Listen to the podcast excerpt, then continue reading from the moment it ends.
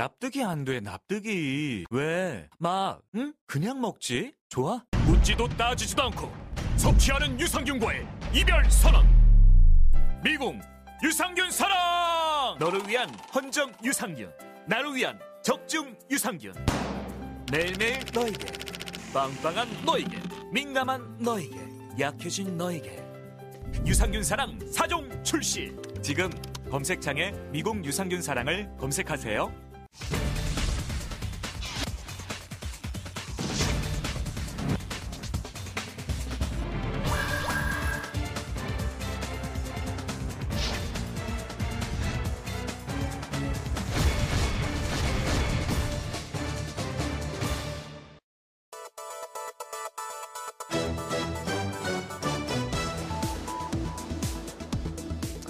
시청자 여러분 안녕하십니까? 장윤선의 이슈 파이터입니다. 아, 그런데 갑자기 시커먼 사람이 나와서 놀라시지나 않은지 모르겠습니다. 예, 저는 어, 매주 목요일 저녁 9시 반부터 11시까지 품격 시대를 진행하고 있는 이정열인데 오늘 장윤선 기자의 휴가로 수요일까지 제가 이슈 파이터에서 시청자 여러분들을 찾아뵙게 되었습니다. 아, 장 기자님의 명성에 누가 되지 않도록 제대로 열심히 해보도록 하겠습니다. 연일 계속되는 폭염에 쉽게 지치시죠? 예, 그런 하루이지만 그럴수록 더 시원하고 명쾌하게 분석을 전해드릴 수 있도록 노력하도록 하겠습니다. 8월 6일 월요일 이슈파이터 시작하겠습니다.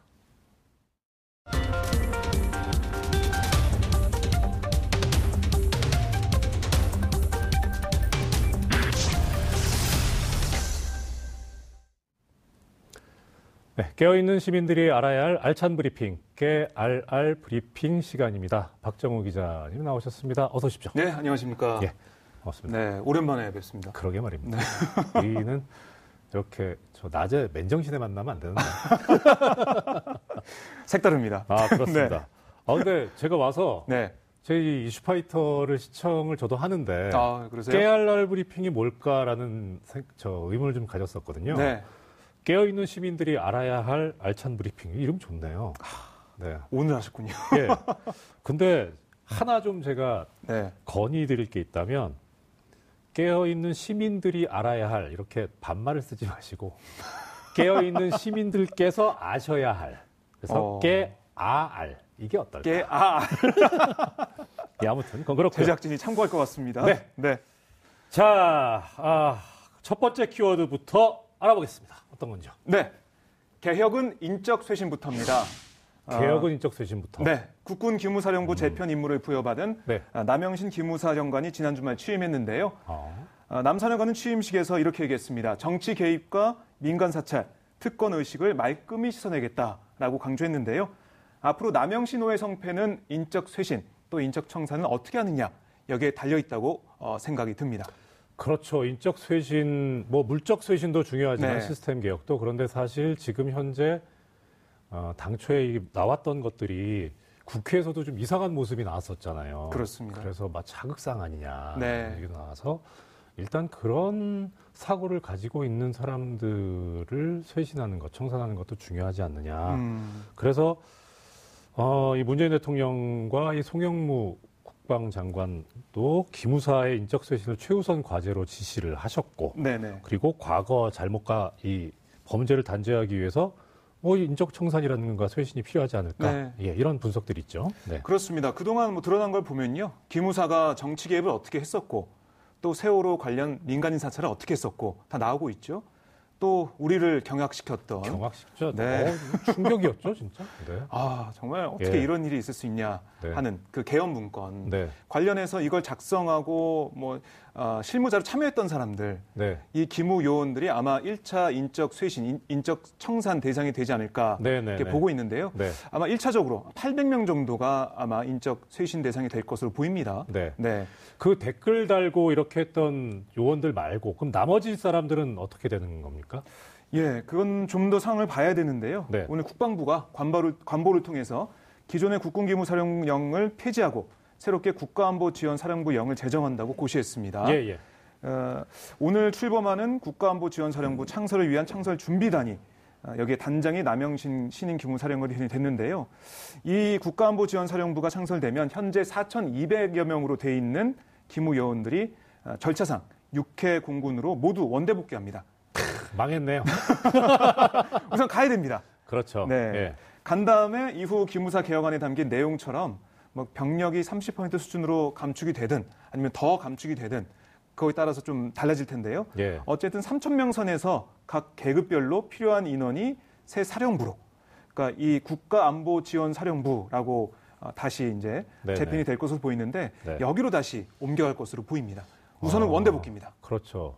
아, 근데 그 원대 복귀 했던 사람들이 다시 돌아올지도 모른다면 네, 그러면 큰 효과가 또 없을 수도 있겠어요. 음. 예, 일단 원대 복귀해서 저 사람들은 다시 못 돌아간다라고 하면 그 네. 무대에서도 좀 예전에 이 사람들이 어떻게 했는지에 관해서 예, 알고 좀 할 텐데. 그러니까 제가 취재를 해보면은 예. 이런 아쉬움도 드러내더라고요. 그러니까 네. 기무 요원들이 이렇게 많을 필요가 없다 사실. 그렇죠. 그러니까 지금 30% 감축안 얘기했는데 이거 자체가 자연스럽게 감축될 수 있는 그런 인원이고 사실 엘리트식으로 보안 방첩 업무에 집중돼서 이 아, 국가안보 지원사를 만든다면 네, 이렇게 많은 인원 필요 없고 네, 좀 정말로 일을 그 거기에 집중해서 할 수 있는 사람들만 새롭게 뽑아야 된다 이렇게 주장한 분도 있는데 네. 어떻게 이 국가안보 지원사 이 창설 준비단이 판단을 좀 지켜봐야 될 것으로 보입니다.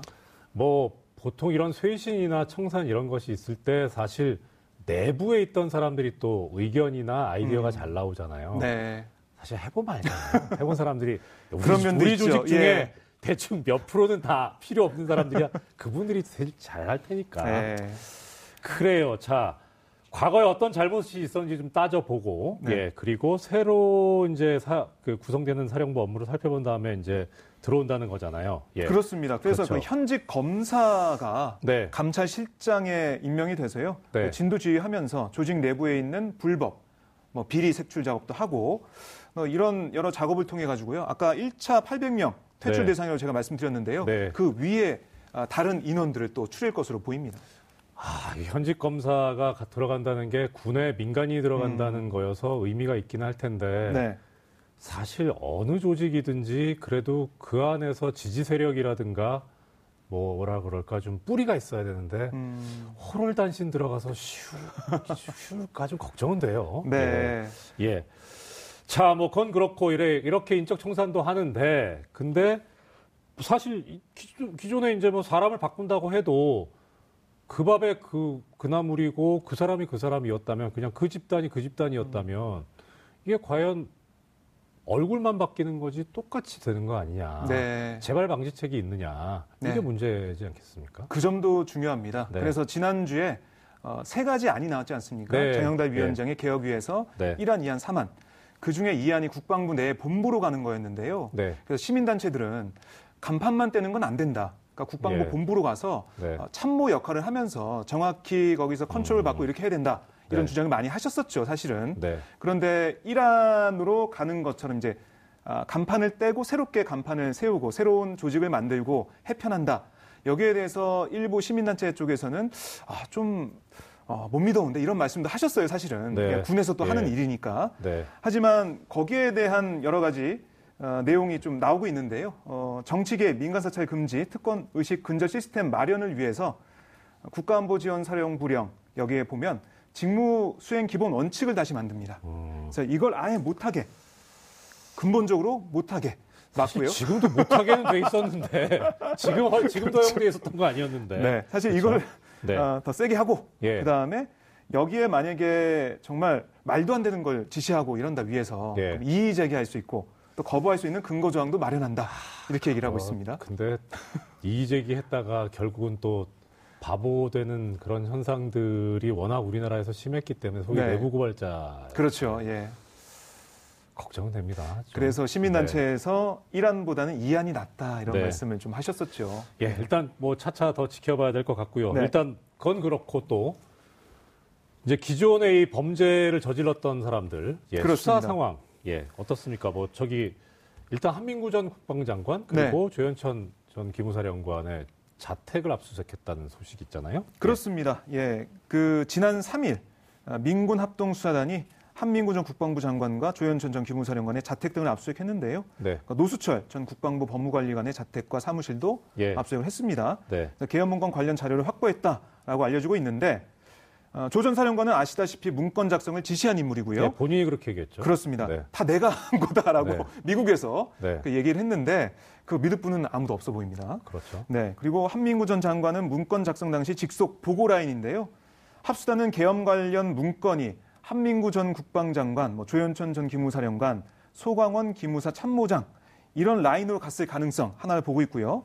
또 하나는 한민구 전 국방장관, 노수철 전 국방부 법무관리관, 국방부 법무관실 이렇게 갔을 가능성 예. 두 가지 경로를 지금 보고 있는데 보통 그러니까 예. 보통 군사 라인 아니면 법무 라인 이렇게 두. 가지라는 예. 거죠. 두 가지 보고 있습니다. 그러니까 합수단은 압수색 아, 뭐, 그 관련 자료가 분석이 아, 끝나면요 한전 장관과 조전 사령관을 불러가지고 문건 작성 경위 등에 대해서 추궁할 것으로 보입니다. 네. 네. 자, 기무사 소식은 이 정도로 하겠습니다. 두 번째 키워드 말씀해 주시죠. 네, 두 번째 키워드는 청와대 하청받은 양승태 사법부입니다. 예, 경향신문 보도인데요. 참 이해가 안 가는 일이 계속해서 보도가 되고 처벌 있습니다. 받아요. 알아서 했지. 그 양승태 사법부? 네. 당시 법원 행정처가 아, 예. 인권 침해 논란이 있던 테러 방지법의 입법 네. 전략을 짜고 박근혜 대통령 관련 사건에 대한 법리 검토를 한 문건이 아, 검찰로부터 확인이 됐습니다. 검찰은 이 같은 문건들이 청와대의 하명을 받아 작성된 것으로 의심하고 있습니다. 검찰발 내용, 검찰발. 하명을 받았다 이렇게 보고 있거든요. 하명은 뭐 자기들이 알아서 알아서. 거고, 알아서 했을 거예요. 알아서 기니까. 네. 그때는 뭐 잘 아시죠? 에휴, 사법부의 아니, 생리를. 아, 생리는 조금 아는데 생리는 조금. 그분은 잘 모릅니다. 네. 자, 아무튼 지금 이제 박 기자님 말씀해 주셨는데 네. 아니 왜 저 법에 관련된 이 입법 세부 전략은 사법부에서 할 문제가 아니고 국회에서 하던가 그렇습니다. 법제처에서 한다면 하는 것이지 네. 이걸 왜 법원에서 했을까? 어떻게들 보고들 계십니까? 네, 구체적으로 좀 말씀을 드리겠습니다. 네. 검찰이 임종헌 전 법원행정처 차장의 컴퓨터를 분석하는 과정에서 네. 법원행정처가 작성한 어, 이름이 재밌습니다. 외로운 늑대에 의한 테러 방지 법안. 이 문건을 발견했는데요. 당시 상황을 보면 어, 리퍼트 전 미국 대사가 우리마당 대표 김기종 씨로부터 공격을 받아서 중상을 입었습니다. 기억하시죠? 네, 그렇죠. 여기에 대해 법원 행정처는 김 씨의 행위를 외로운 늑대에 의한 백주 테러라고 규정을 했습니다. 그러니까 사실 이 당시에는 계속해서 어, 수사기관이 수사를 하고 있었어요. 뒤에 배우가 있냐 없냐 수사했었는데 사법부가 수사기관의 수사가 끝나기도 전에 김 씨 범행을 단독 테러로 결론을 내린 셈입니다. 어, 당시 행정처 문건을 보면 국내 대테러 업무가 국정원, 경찰, 검찰, 군 등으로 분산돼 있고 테러 사전 예방에 대한 조치 권한이 미비해서 즉각 보완이 필요하다라는 내용이 있었고요. 세부적으로 보면 입법 과정에서 기본권 침해 등을 이유로 시민단체의 반대에 부딪힐 가능성이 있다라고 보면서 입법 필요성을 중요도에 따라서 A, B, C 등급으로 나누고 중요성이 떨어지는 조항은 협상 과정에서 양보하되 반드시 필요한 조항을 포함시키는 입법 전략 추진이 필요하다라고 밝혔습니다. 어, 전략을 짜고 있었군요.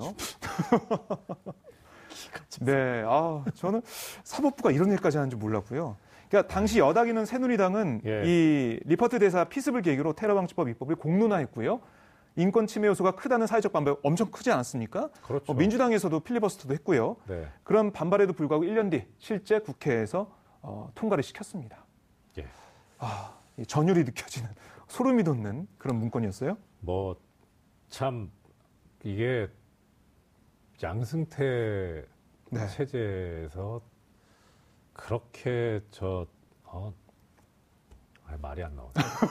그렇게 저 뭐 쉽게 말해서 진짜 참 어, 부역을 했을 음. 거라고는 생각을 했는데 이렇게까지 입법 부분까지 예 했을 거라고는 사실 저도 상상은 못했었거든요. 예. 이거는 또 딱 리퍼트 대사 피습 관련해서 이렇게 한 것 자체가 무죄 추정의 원칙을 음, 진짜 근거 억조로 여기는 법원에서 예, 이렇게 해버리면 네. 재판 뭐하러 하겠습니까? 그러니까요. 예, 사법부의 모습이 아니었습니다. 이거는. 그렇죠. 이건 네. 예, 내란에 준하는 것으로 아. 박살을 내야 된다. 그러니까 양승태 네. 사법부 얘기가 계속 매일매일 나오고 있는데요. 네, 네, 아, 참 일단 파도 파도 어, 끝이 없습니다. 뭐 양승태 체제 관련해서 준비하신 게 많으시긴 한데 네. 지금 하나만 여쭙고 네, 다음에 또 지금 저 이재화 변호사 아, 예, 예. 하실 거니까 거기서 하고 하나만 더 여쭙겠습니다. 네, 박근혜 가면이라는 문건이 나왔어요. 그렇습니다. 네, 그건 아, 뭡니까? 이 박근혜 가면 박근혜 전 대통령이 가면을 썼나요? 이게 그 복면 금지법에 관련된 아, 내용인데요. 아, 참 네. 이것도 좀 소름이 돋습니다. 박근혜 가면 민영사 책임 검토 문건이 있었는데 이것도 발견이 됐죠. 아, 검찰이 발견한 건데요. 박 전 대통령이 복면 시위를 비판하고 네. 새누리당이 복면 금지법을 발의한 2015년 11월보다 5개월이나 앞서서 만들어졌어요. 그러니까 미리미리 이걸 만들었다는 거죠, 이 문건을. 네. 온라인에서 박근혜 가면이 판매되고 있어서 민사 및 형사를 포함한 법적 책임 검토가 필요하다라면서 이 문건을 작성했는데요. 어, 근데 참 놀라운 건 당시 검경은 물론 일선 법원도 관련 사건을 접수하지 않았습니다. 그러니까요. 그런데 이게 어, 이 복면 금지법 나온 게 어, 11월인데 5개월 앞서가지고 이런 얘기를 했고요. 문건에서 법원행정처는 민사적으로는 초상권, 퍼블리시티권 등에 대한 손해배상 청구나 성명권 침해로 인한 불법행위 책임이 성립 가능하다면서도 초상권, 초상권자인 박근혜 전 대통령 본인이 아닌 제3자나 소속기관 등에서 손해배상을 청구하면 인정되기 어렵다라고 판단을 했습니다. 그러니까 여러 가지 상황을 두고 이걸 이렇게 하면은 이렇게 되고 이렇게 하면 이렇게 된다.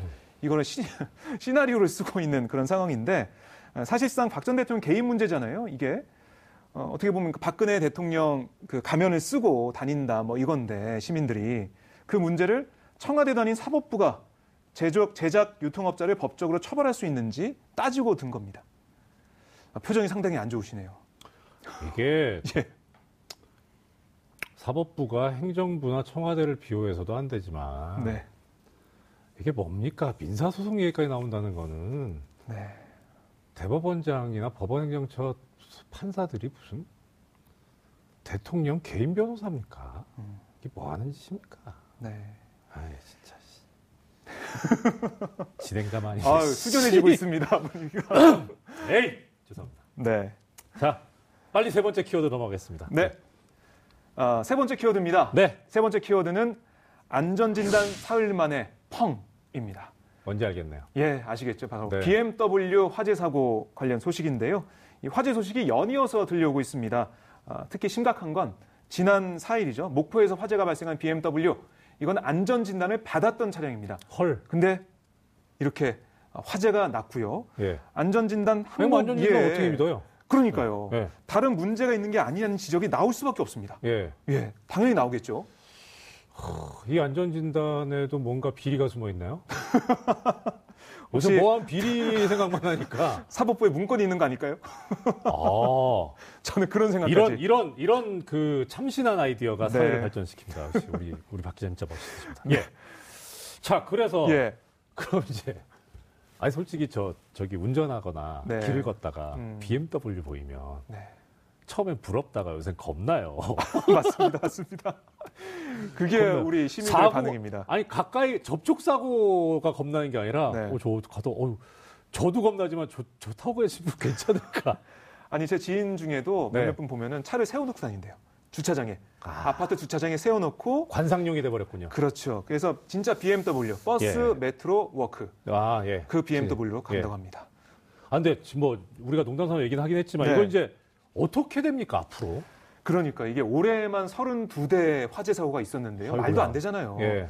그래서 BMW가 밝힌 화재의 원인은 이 네. 배기가스 순환 장치, 즉 EGR 이렇게 예, 뉴스에서 많이 보고 계시죠? 이걸 바꾸는 작업을 하면 괜찮을 것이다라고 해서 리콜을 하고 있는데 네. 이번에 안전진단을 통해서 어, 안전진단 받고 근데 사흘 만에 화재가 발생한 차량은 안전진단 받았다는 거 아니에요? 네. 그러니까 다른 뭐가 있을 수 있다. 그래서 혹 전문가들은 소프트웨어에 문제가 있는 거 아니냐 이렇게 지적을 하고 있고요. 만약에 이 EGR에서 문제가 발생했다면 왜 다른 나라 BMW는 괜찮아? 그렇죠. 그런 왜 우리나라에서만 의구심이 드는 거죠. 네. 네. 그래서 이 소프트웨어 문제일 가능성도 커지고 있습니다. 뭐 음모론이긴 하지만 우리나라에 수출된 차만 이상하잖아. 왜그 우리나라에서 미국으로 가는 차는 좋은 차, 네. 뭐 내수용은 뭐 별로. 뭐 이런 소문도 있었는데 네, 설마 그런 건 아니겠죠? 그렇습니다. 예. 어, 그래서, 그래서, 뭐, 예, 네. 정부는 또 어떻게? 네, 이게 또? 예. 문제인데요. 사실 4월까지 보면은 10여 대 이상의 차량이 이런 어, 화재 사고가 났었습니다. 예. 근데 그때까지만 해도 국토부는 가만히 있었거든요. 네. 그러다가 이렇게 계속해서 화재가 되니까 리콜 조치를 내렸는데 네. 리콜 조치 내리면서도 어, 확실히 이 어떤 문제 때문에 화재가 날 수, 나고 있는지도 모르고 있어요. 네. 왜냐면 BMW에 다 맡기고 있었거든요. 그래서 부랴부랴 지난 4일에 자료를 제출받았는데 네. 어, 제출받고 보니까 또 다른 문제가 있을 것 같아요. 왜냐하면은 이 밸브를 바꿨는데도 이런 문제가 있으니까 안전진단 받았는데도 그래서 오늘 다시 자료를 또 요구했습니다. 뭐가 나올지 모르는 거예요. 그래서 지난 5일에 예. 5일에서야 뭐 민간 전문가를 포함한 모든 사람들이 모아 그 모여서 이 원인을 밝혀보자 이렇게 예. 제안을 해놓고 있는 상황입니다. 아, 좀 늦은 감이 있죠. 예. 뭐 어쩌겠어요. 그래도 일단 빨리 찾아야 될 거고 원인을 네. 원인 찾기 전에 어떻게 좀 중고차를 매수를 해야 되나? 그래서 리콜 받아서 그걸로 이렇게 이 순간에도 네, 어, 투자와 투기를 노리는 사람들도 있다는 아, 예. 이야기를 아. 들은 바가 있습니다. 네, 자, 아, 오늘 예 깨어있는 시민들께서 아셔야 할 알찬 브리핑 깨알 네, 네. 진행해주신 박정호 기자님이셨습니다. 고맙습니다. 네, 고맙습니다. 예, 예, 시청자 여러분께서는 지금 생방송으로 진행되는 이슈파이터와 함께하고 계십니다. 오늘 방송 좋았나요? 방송에 대한 응원 이렇게 표현해주세요. 다운로드하기, 댓글 달기, 구독하기, 하트 주기. 더 좋은 방송을 위해 응원해주세요. 그리고 2부도 함께 해주세요.